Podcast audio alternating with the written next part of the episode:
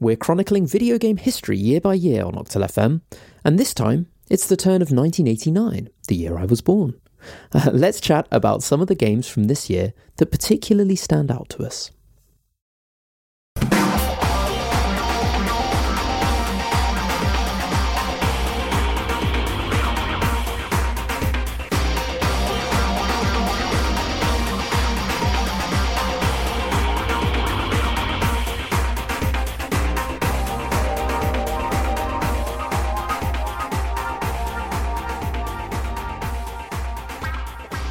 Hello and welcome to another episode of Octal FM.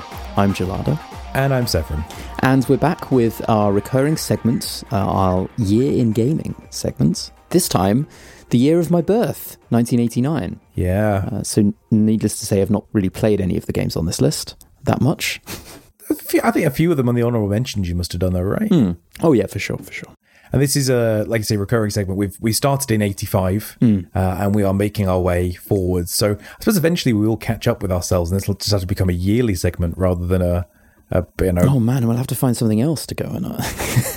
I mean, in fairness, the fact that we seem to do maybe about like four or five of these a year, uh, I think we'll be at it for a while. yeah, but who got, knows? Got plenty of time yet. Maybe we've got some hardcore listeners out there who will be with us the entire time, and Yeah. we're calling you out now for when we do, you know, the episode on twenty thirty five.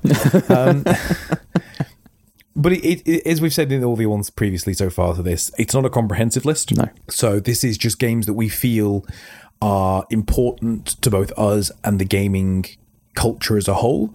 So these aren't necessarily like the top scoring games or they aren't necessarily like the best selling games. Typically speaking, those are the ones that find their way into the list just because they were the ones that had the most influence, but not necessarily in case of one of the choices on our list today actually is probably one that you may not have even heard of. Hmm. And there's also no necessary order to them. So the way we're yeah. talking about them is just sort of the way the notes came up really more than anything else. So there's no instancing of favoritism. Yeah. Uh, and we also we try to choose the first instance of a game's release as well, only because otherwise, especially early on where the games are having like you know two three year gaps between say releasing in Japan and then releasing in the rest of the world. Uh, I mean, like famously, for example, we've already talked about it with Final Fantasy, the original one. Like it was three years later that they came out in the, in the in America, and by that point, I think the second and third game had already been made and released. Yeah. you know, so it can get kind of confusing. So we're trying to stay with like just the first instance of the game being released on whatever platform that was. Also, we're still really in like the platform wars here, you know, with like lots of different types of personal computer and console and all of that kind of thing as well. So there's lots of, you know, th- this is the kind of era where games are ported to like 20 different platforms. Yeah, especially in the, the home computing market. Like yeah, it's not just a couple of these. it's not just, you know, is it on Xbox and PlayStation? It's like, Yeah. is it on the Indigo SGI workstation? which apparently one of the games that were on my list is. So there you go. Figure that. Go figure that one. Um, and we're also going to mention specifically what the major platform was because again like you said if we sat here and discussed about every single iteration of a game in some instances we'd be here for the whole episode Yeah. um, for some of the most obscure home computers you've absolutely never heard of because we certainly had it either before the research Yeah, exactly. Um, and it's funny you mentioned like not necessarily talking about the best selling games, but actually our first honorable mention is one of the best selling games of all time, right? And that's Tetris, which Yep. wasn't technically released in 1989. Like there were other versions in 1988, but like the Tetris on the Game Boy was 1989, and that's it was a it was a tie-in with the Game Boy. Yes. it was a it was up for it was competing for tie-in with one of the other games on our list. Uh, but Tetris Tetris was the tie-in, uh, and yeah, I mean it, it it sold a lot of Game Boys, and you I think overall, I think it was 35 million copies on the Game Boy, uh, which you know, even well, not even just even just just in general, that's an insane number. Yeah. you know, like to try and consider how many copies of that game is, it's basically just every single Game Boy ever sold had a copy of Tetris with it. Yeah. uh, and the reason people bought Game Boys was for Tetris, and that was basically it, really. Yeah. So, but the thing is, like I said, it didn't technically come out this year because it came out in previous you know platforms prior to that, and it was developed in like 1984 instead. So yeah, it's a little bit of a complicated one. So we thought it was just probably a, an honourable mention, really. yeah, Uh, another one that's worth talking about, but I, it just doesn't necessarily do enough differently to warrant a full discussion is Strider. Have you heard of Strider before? I, I've not heard of it. No. You might recognize the character. He's sort of like a, a cool, badass ninja dude with a ridiculous Right. sized sword. Okay. He appears in things like the uh, like crossover franchise fighters, you know, things like your Marvel versus Capcoms and things like that. Yeah. Occasionally. It's just a really nice looking arcade beats 'em up game. Uh, very, very cool visuals, unique style and setting to it. Very satisfying combat. It's just sort of like you're scrolling left to right, sort of like beats 'em up platformer. Think of it like Ninja Gaiden, but if the characters were bigger and the screen was just much prettier and it wasn't quite as brutally difficult. Right, right, right. Makes sense. Another one as well was Alex Kidd. Uh, wi- this is sort of the era of Mario being very successful and Sega trying to work out what to do about that. Alex Kidd was one of their one of their attempts. Uh, we're still a couple of years away from Sonic, um, so so Alex Kidd was the was the was their attempt. I vaguely remember playing Alex Kidd on my childminder's son's Mega Drive, right? and I remember being like, "Oh, this is so cool because you, there's like all these cool power ups you can hmm. use, right? It's like you can get like a little like you know airplane, and there's like a, a hmm. pogo stick you can use, and but then like in hindsight, I look back on some videos when I was doing the research for this episode, and it looks pretty trash, honestly.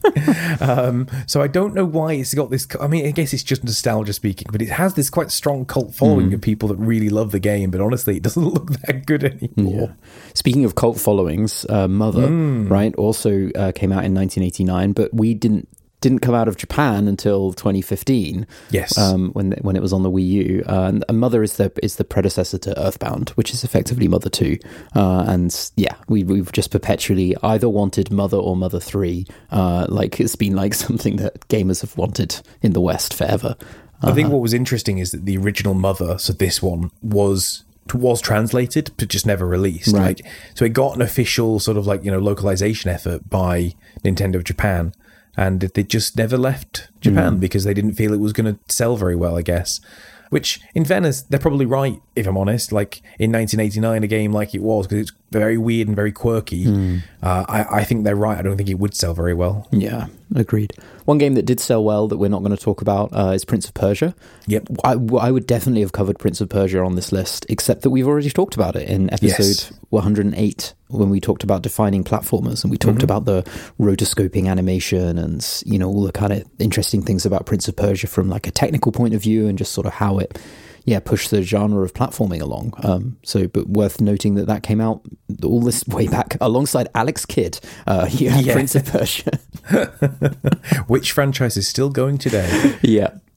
Uh, another one which I had like only heard of on the very vaguest of periphery sort of thing, just just just occasionally heard mention of it, and that's Herzog Zwei. I think I pronounced that correctly. Mm-hmm.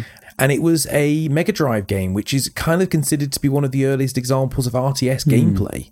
Which is crazy because when you watch the, the, the footage for it, yeah, it, it's just a really, really simple RTS Yeah. game. But it came before some of the most uh, well known precursors as things like uh, Dune 2, for example. Right, yeah, Which is often considered to be the, the, the quintessential original RTS, RTS, game before yeah. things like Command and Conquer and Warcraft Mm. came along, which we've talked about in previous episodes already. But I mean, it's really clunky. Like it, Mm. it's it's exactly what you imagine a a really limited uh, Mega Drive game to look like anyway. And then on top of that, trying to control like units at the same Yeah. time is like, yeah, it, it it's very clunky, but the ideas are there. So you know, credit where credit's due. Yeah, there's a lot of sort of like experimental interfaces and user, int- you know, UI and stuff coming into games in 1989. And actually, some of our main games that we're going to talk about, we can dive into that a little bit more because you really start to see it. And then finally, just one uh, like little nod, I suppose. Less of a, this is certainly not a game, but it's very gaming related. Was the film The Wizard? Have you not seen The Wizard? No. Now you're playing with Power, Nintendo Power. No, Ah. it was a film made in 1989, pretty much just entirely as a marketing tool for Nintendo to hype up two primary products, and that was Super Mario Brothers 3, which at this point still hadn't released in America. Yep. which we've already talked about. And the Power Glove. You remember the Power Glove? I do right? remember the Power Glove, yeah. and how it was just horrendously bad and didn't work. Yeah. But it was like a big Christmas, you know, thing to have that year. Uh, the film is not very good, if I'm honest with you. It's exactly Is what it you not? imagine, like a late, a late 80s, early 90s, like kids film. Um, it's incredibly. Yeah, you you you know it already. I've already described what it's like if Yeah. you just close your eyes and see it. But it's kind of funny, I I can see It's the a- adverts for it right now. oh, bleh. It's uh, you can hear the adverts where you can hear that that very traditional uh, Yeah. voice actor from the from the early nineties. Yeah. But those are just sort of our honorable mentions for games that we feel are worthwhile chatting about very briefly, just to give give a nod to their importance for the industry at the time. And the first game that we want to dive into a little bit more detail on is Populous.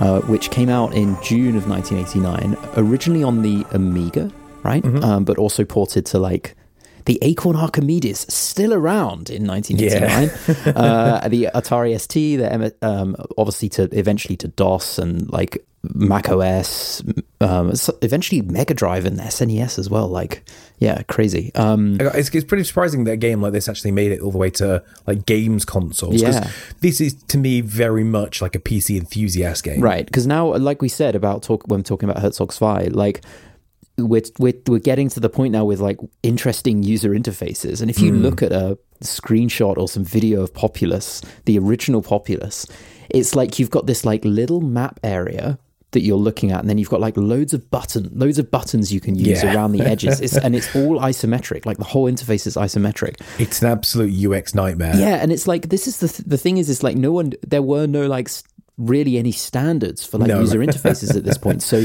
when you were making a game like Populous, you were also inventing user interface. Like you were like Yeah. coming up with new stuff that you know was that we just didn't have established standards of like this is a menu, this is how labels work, this is what a mouse looks like. You know, like just yeah, like you were literally inventing that stuff and programming it yourself as well. Like they had to there was no tooling available to like automatically make these user interfaces. They had to mm-hmm. do the whole thing from scratch. So yeah, very interesting. It's it's it's sort of the early days of Peter Molyneux. Before, I mean, you've written here on the notes before he went extra crazy, but I mean, I think he was always a little bit mad.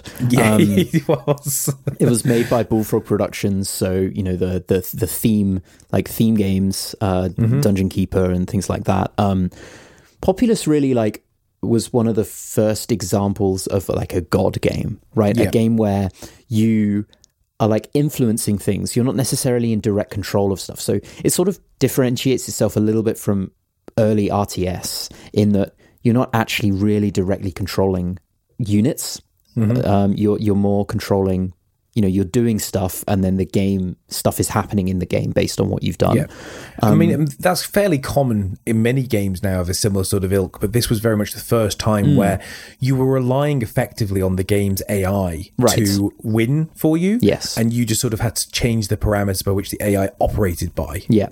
And you could like, you know, be like tell people to like or they should sort of rally around this area or you know Yes, things like that or give people like general overall orders.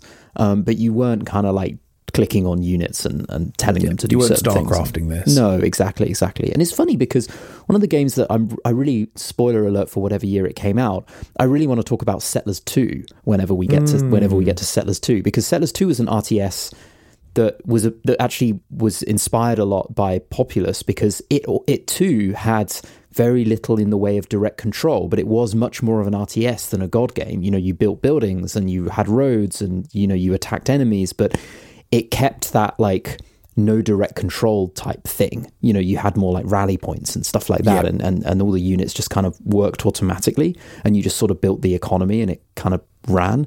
Uh, and I re- always really love Settlers, like the early Settlers games. You know, see a lot of its inspiration from early Populous.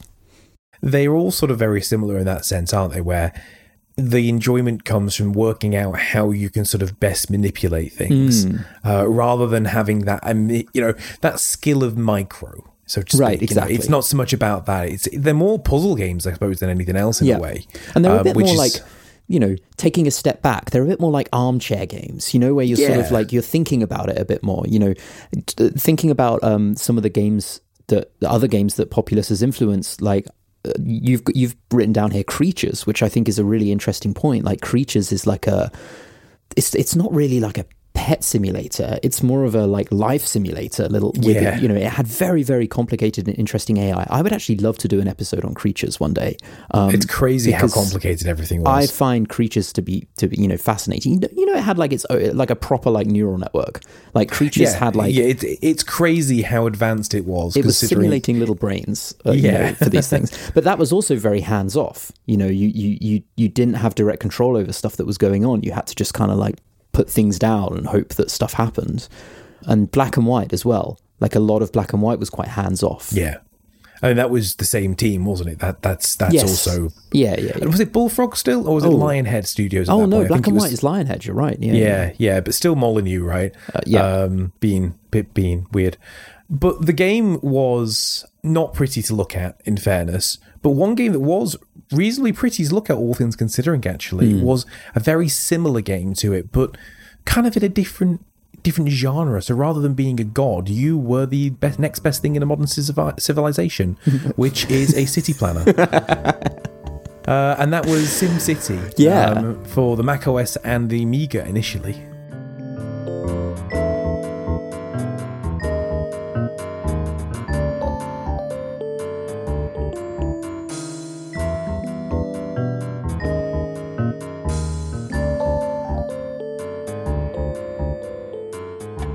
Yep, and it was released on lots of other things, and it was on DOS and Windows. Um, and I think SimCity, of all the games on this list, is probably the one that's aged the best. Like Oh, the, so. like the original SimCity, because and and it's interesting how much of it just stands up today as like the way that all SimCity games basically work. Um, you know, in the sense that you have zoning, you have like natural disasters, you have police and crime and stuff like that, and it's really interesting. Like SimCity is is they struggled, I think, to even like market it as a game.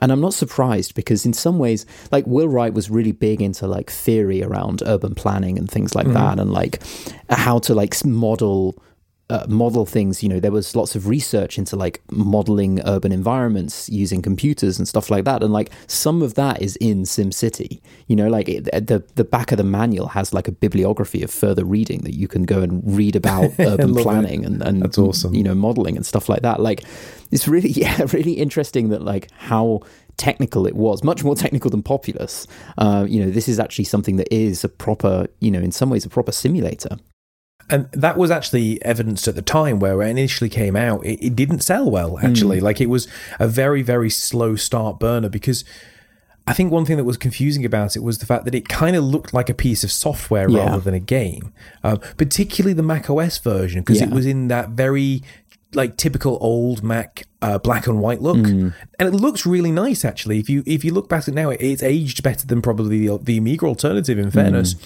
But it, it doesn't look like a game and I would say many people at the time probably wouldn't even think of it as a game because games then were, you know, well, they were Mario. You know, that they were, I don't know, like things like Lemmings when that comes out on a PC, you know, things like that. Not urban planning. Yeah. Um, but then I think slowly people realize actually this is really fun. It has a really rewarding like feedback loop of like I Right. do a thing and then these things grow. You know, so and you get a much more tangible sense of improvement in this over something like Populous, which Yeah. is sort of like segregated into individual levels where there's like Yes. one thing you have to go over here, get these people to worship you, and that's the end of it. Whereas in SimCity, you're playing the same map, level, whatever, for you know countless hours and mm. slowly building up a city and improving it and and sort of problem solving and problem shooting and stuff like that.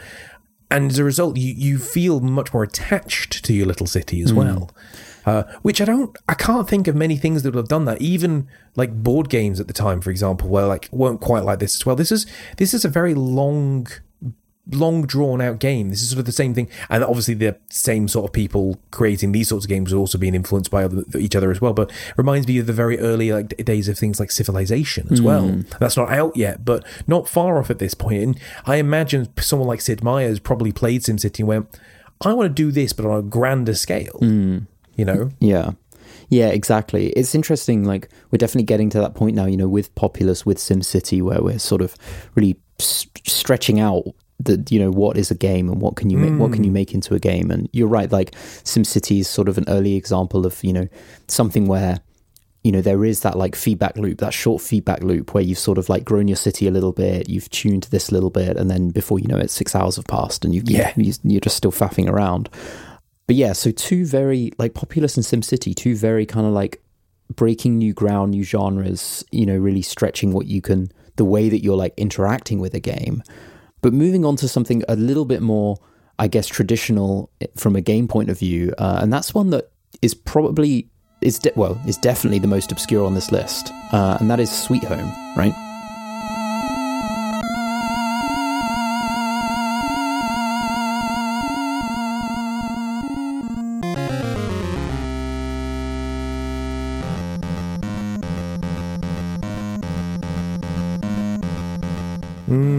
Have you had you heard of Sweet Home before this? i had not heard of it no No.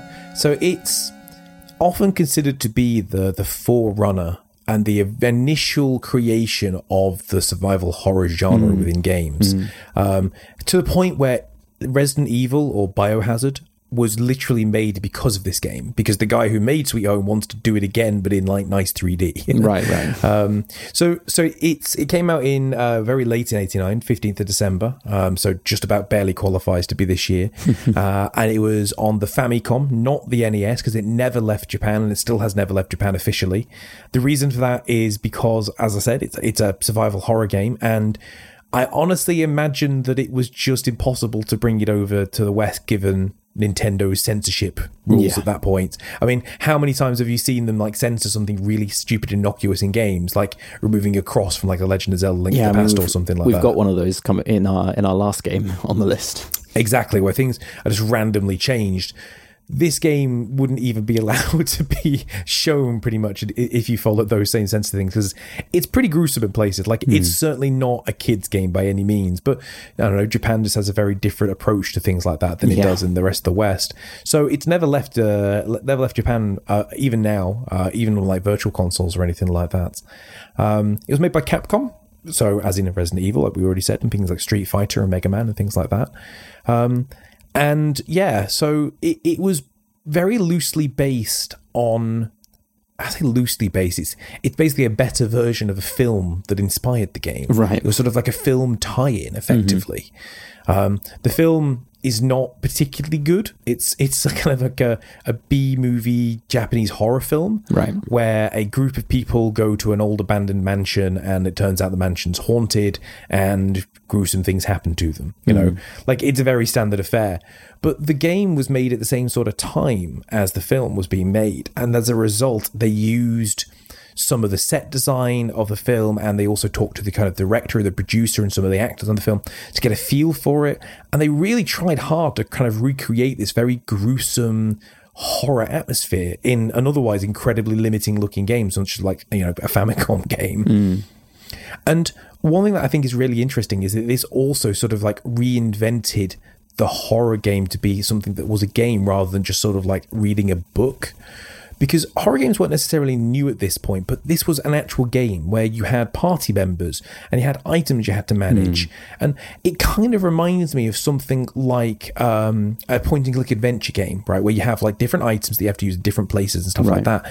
But it, it was an actual, there was an RPG mechanics to it, fairly Hmm. basic, you know, but you had experience and you had items and you fought monsters and stuff like that. Yeah, so there was like, still a um, game mechanic to play. or like interactive fiction as well right like from what i was looking at from from some of the footage i was looking at you know you like look at things and it describes them to you you know Yes. that's very like interactive fiction style And it's it's such a shame that it's never managed to make its way out of Japan because I feel it really would have influenced a lot of people uh, when if they'd initially played this. I mean, it would have scared the crap out of some people because it's not it's not a light-hearted game in the slightest, but it, it's just really interesting. Um, and it's such a shame that it never got a chance to. So there are um, like fan translation sort of things out there. You can get like fan ROMs of things.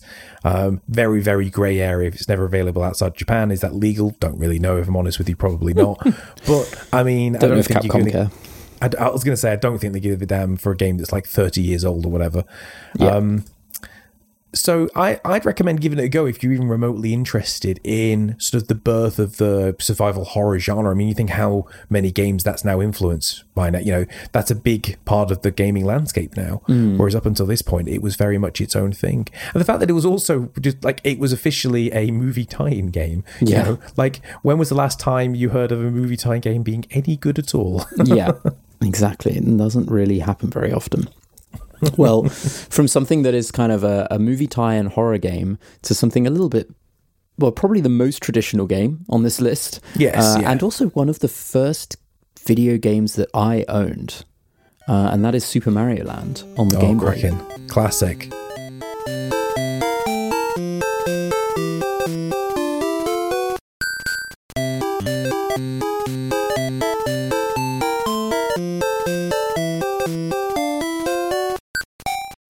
The Game Boy was definitely the first games console I owned.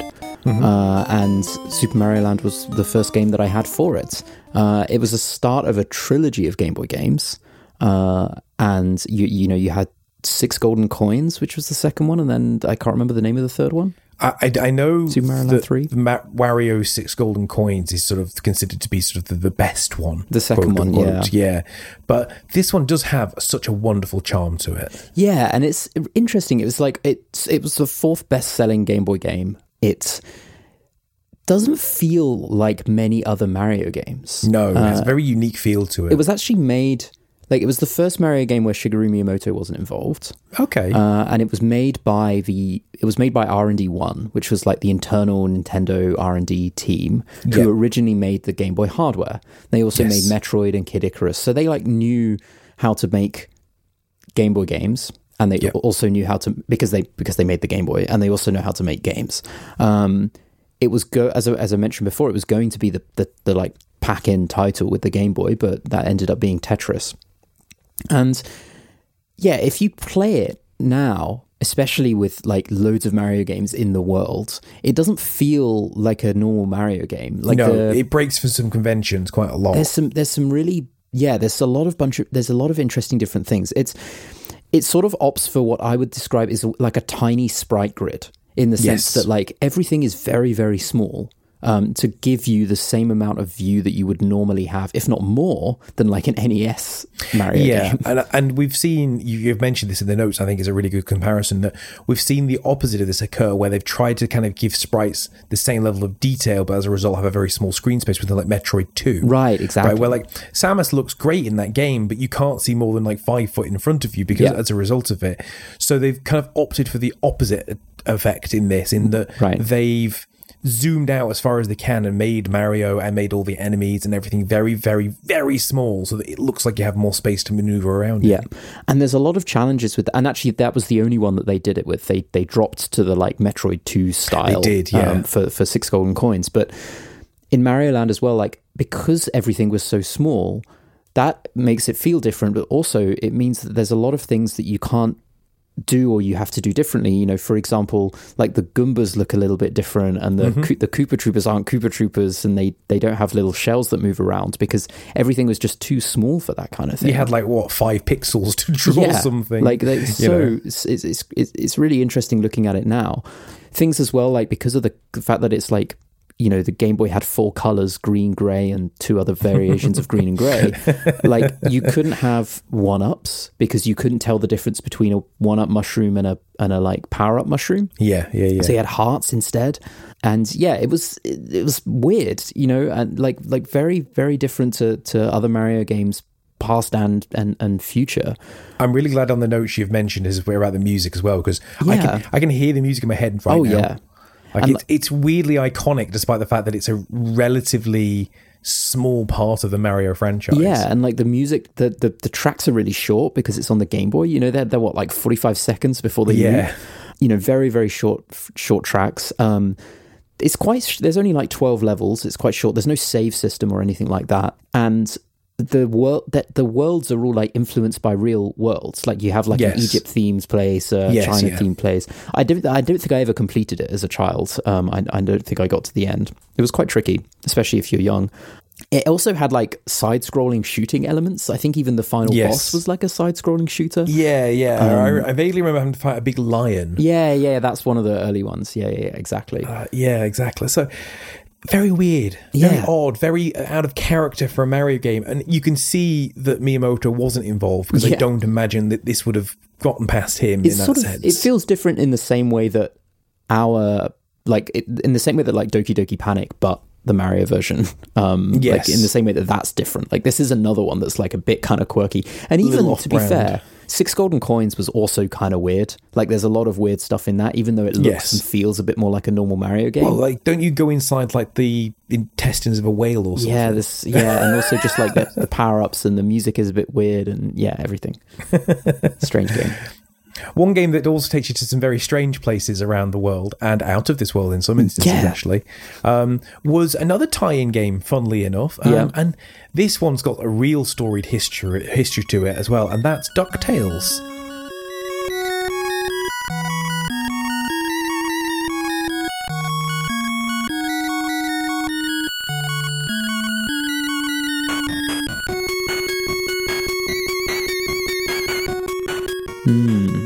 The the old classic cartoon show from well, Don- it wasn't Donald Duck, that was it? It was Scrooge McDuck. Yeah. isn't it? Yeah, uh, sort his- of like their, his- their uncle, And his, yeah, his, yeah, his, his, little nephews. nephews. his Huey, Dewey, and Louie. That's yeah. right. Yeah. Um, it's crazy to me that like this was an era where and we still got this as well coming up in another few years where, where licensed games were still good. yeah, right. you know, exactly. You know, there were still really good like license packing games, Yeah. and it was before the issue where like they went, oh well, it'll sell regardless, so who cares? Yeah. you know. And this one sort of still stands up to the test of time today to the point where it's had like numerous remakes. like they've had Mm, yes. sort of like, you know, um, remastered versions of this game, but they've also had like full on remakes of this particular game as well. Hmm. And you can see its inspiration in games like Shovel Knight, for example. Like Yeah. Shovel Knight takes a huge amount of inspiration from DuckTales as Hmm. a as a platformer, the way in which you move and the way in which you attack, and it, it's. I, I just can't believe that this came from a game based on a cartoon show. yeah, yeah. It was Capcom again, so two Yep. games from Capcom on this list. Uh, and actually, I think the reason why it was so good was because a lot of people who were involved in Mega Man were involved in creating DuckTales as well. And you can really see it. Like, it's got like a level select at the start, Mm-hmm. so it's non linear, uh, and all the levels are very different in style. And just the kind of like feel of it in terms of like the controls and stuff like that is also very kind of like draws a lot of inspiration from Mega Man. It- it's also got some of the best music, right? Yeah. Like honestly, some of the, the, the pieces of music now I can still hear in my head clear as day, no question at all. Like the famous one is the moon theme. Yeah. Uh, when you go to the moon, like I can still hear that right now. And not only does this sound good, but it looks good as well. Yeah. I- you really can tell that this was done by a, a group of developers that really knew their stuff. And I think this is probably why licensed games at this point were still good, is because they're being created by like the A team on, you know, in these companies, in these in Big, these development studios, studios, yeah. because they probably don't have much of a B or C team at this point because Yeah. you're just not making that many games and Yeah. there's not that much experience to go around, you know, to sort of like commoditize making games. You're still talking about obviously there are obviously there was lots of shovelware and, and rubbish, but like you know it there was a lot more space for the teams that make the really good games to also make things like movie tie-ins. And these would have been big money as well. Like you can hmm. imagine games like Mega Man, for example, albeit very popular, probably were still somewhat of a gamble for things like Capcom, you hmm. know. Whereas like when they've got Disney coming up and going, "Hey, make us a game, please, based on one of our cartoons. Here's a shitload of money," hmm. you know. That's uh, they're going to go, "Yep, cool, no problem at all." But the people who are making it aren't seeing that money, so they're just going to make a game. Like they'd always make a game, Yeah. You know, so I guess that's why, isn't it? And whereas now we get the opposite effect, where they're like, "Well, we don't need to work hard because we've got all this money anyway already, and it's going to sell regardless because it's got the logo on the front of it, and that's it." Um, yeah, I, I, there's not too much to say on that really because it's a fairly standard affair. Like Yeah. you've said here, if you've played Mega Man, then you've probably you already get a good a good feel for the game. Like Yeah. there's just the enemies have a very similar vibe to them. The de- the design and layout of the way in which you move through the worlds have a similar design and feel to them. But it's just all wrapped up in this really neat package, which has really stood the test of time. And I can imagine that if you were a big fan of DuckTales back in the day, which is pretty good cartoon, you know. Hmm. I can see this being like an absolute must-have for say Christmas of that year. Yeah, yeah, absolutely. Yeah, I think the that like you say, it's it was just a solid kind of platformer. You had the like bouncing on the pogo stick kind Mm-hmm. of mechanic, which was sort of unique and, and really kind of helped cement its its feel as DuckTales. Uh, and it was a bit of a like collect. You could collect loads of treasure, right? That was kind of the as well as the main treasure for each level. You could also collect like um like loads of different things and there were loads of hidden collectibles and stuff like that um but it didn't really help much apart from your score and i think you got like a better ending if you got loads. But yeah there was also a game boy port of it as well which wasn't very good. Uh, again like in the same way like metroid 2 like it like really scaled down Yeah, um yeah, yeah. and so it just didn't really work so well. Um but yeah really at the point of like you know strong nes platformers I, I actually don't know what comes up in 1990 off the top of my head. I can't think of one hmm. immediately. Um, but this is still going to stay the way for a little while longer. I, I vaguely recall there's quite a few games that we haven't gotten to yet. I don't know exactly what year they're in, but they're not far off around here. So hmm. this really was like, you know, the golden age for gaming, you know, at this hmm. point. Like, don't get me wrong, I'm not saying that these games are out and out better than the games we have today, but from the given relative standards of the time, you know, there were some real classics at this point. And mm. because you don't have the internet to really tell you what's amazing and what's available all the time, like sometimes you would randomly find these games just at your game store and you mm. buy them on a whim and then you realize actually you've got a real classic on your hands here. And I can only imagine how exciting that must have been. yeah yeah Because we were still a bit young at this point, really. Like you'd just been born. I was about a year old at this point. You know, like I certainly hadn't got my first games console for another like four or five years. You know, I, I think my first games console was uh, a Game Gear.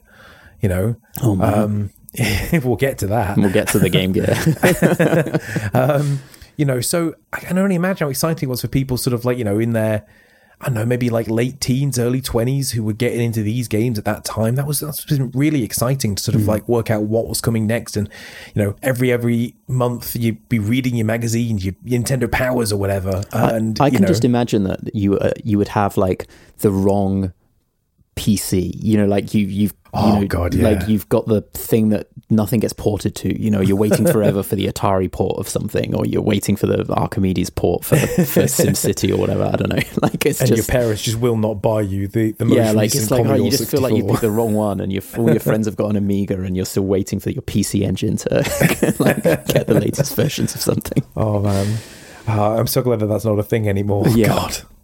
Although then again, in fairness, it is in some instances with hardware requirements, I suppose. Because Yeah. back then, if you had a game and you had the, uh, the the console that it was supposed to be on, it worked, didn't it? Simple as day. Um, but yeah, maybe we've missed some from 1989 that you remember uh, that you think we should have spoken about, um, or maybe you've got some thoughts about the upcoming years uh, that you want to feed into and tell us about your game of 1990 or 1991 or whatever. and the experiences you had with it as well. Because just like we said, like these games then were important, but not hmm. just because they were good, but because of how influential they were on people making games. Like we've already just mentioned it earlier with things like Populous and SimCity, how much they influenced game designers making games for the next 20 30 probably hmm. plus years you know? Hmm. Like SimCity is the reason that we have the Sims Mm, right, you know for yeah. example. Populous is the reason that we have things like you know Black and White and Spore. Yeah, you yeah, know? absolutely. So And catch us again for another episode of Octal time. FM So tell us what you think very soon. influenced the game industry and influenced you, dear listener. yeah, man. Tweet at OctalFM on Twitter or Facebook, facebook.com forward slash OctalFM. Wonderful. And until then, until next time, I've been Gelada, And I've been Saffron and catch us again for another episode of Octal FM very soon. When we enter the 90s. Yeah. Oh, totally rad.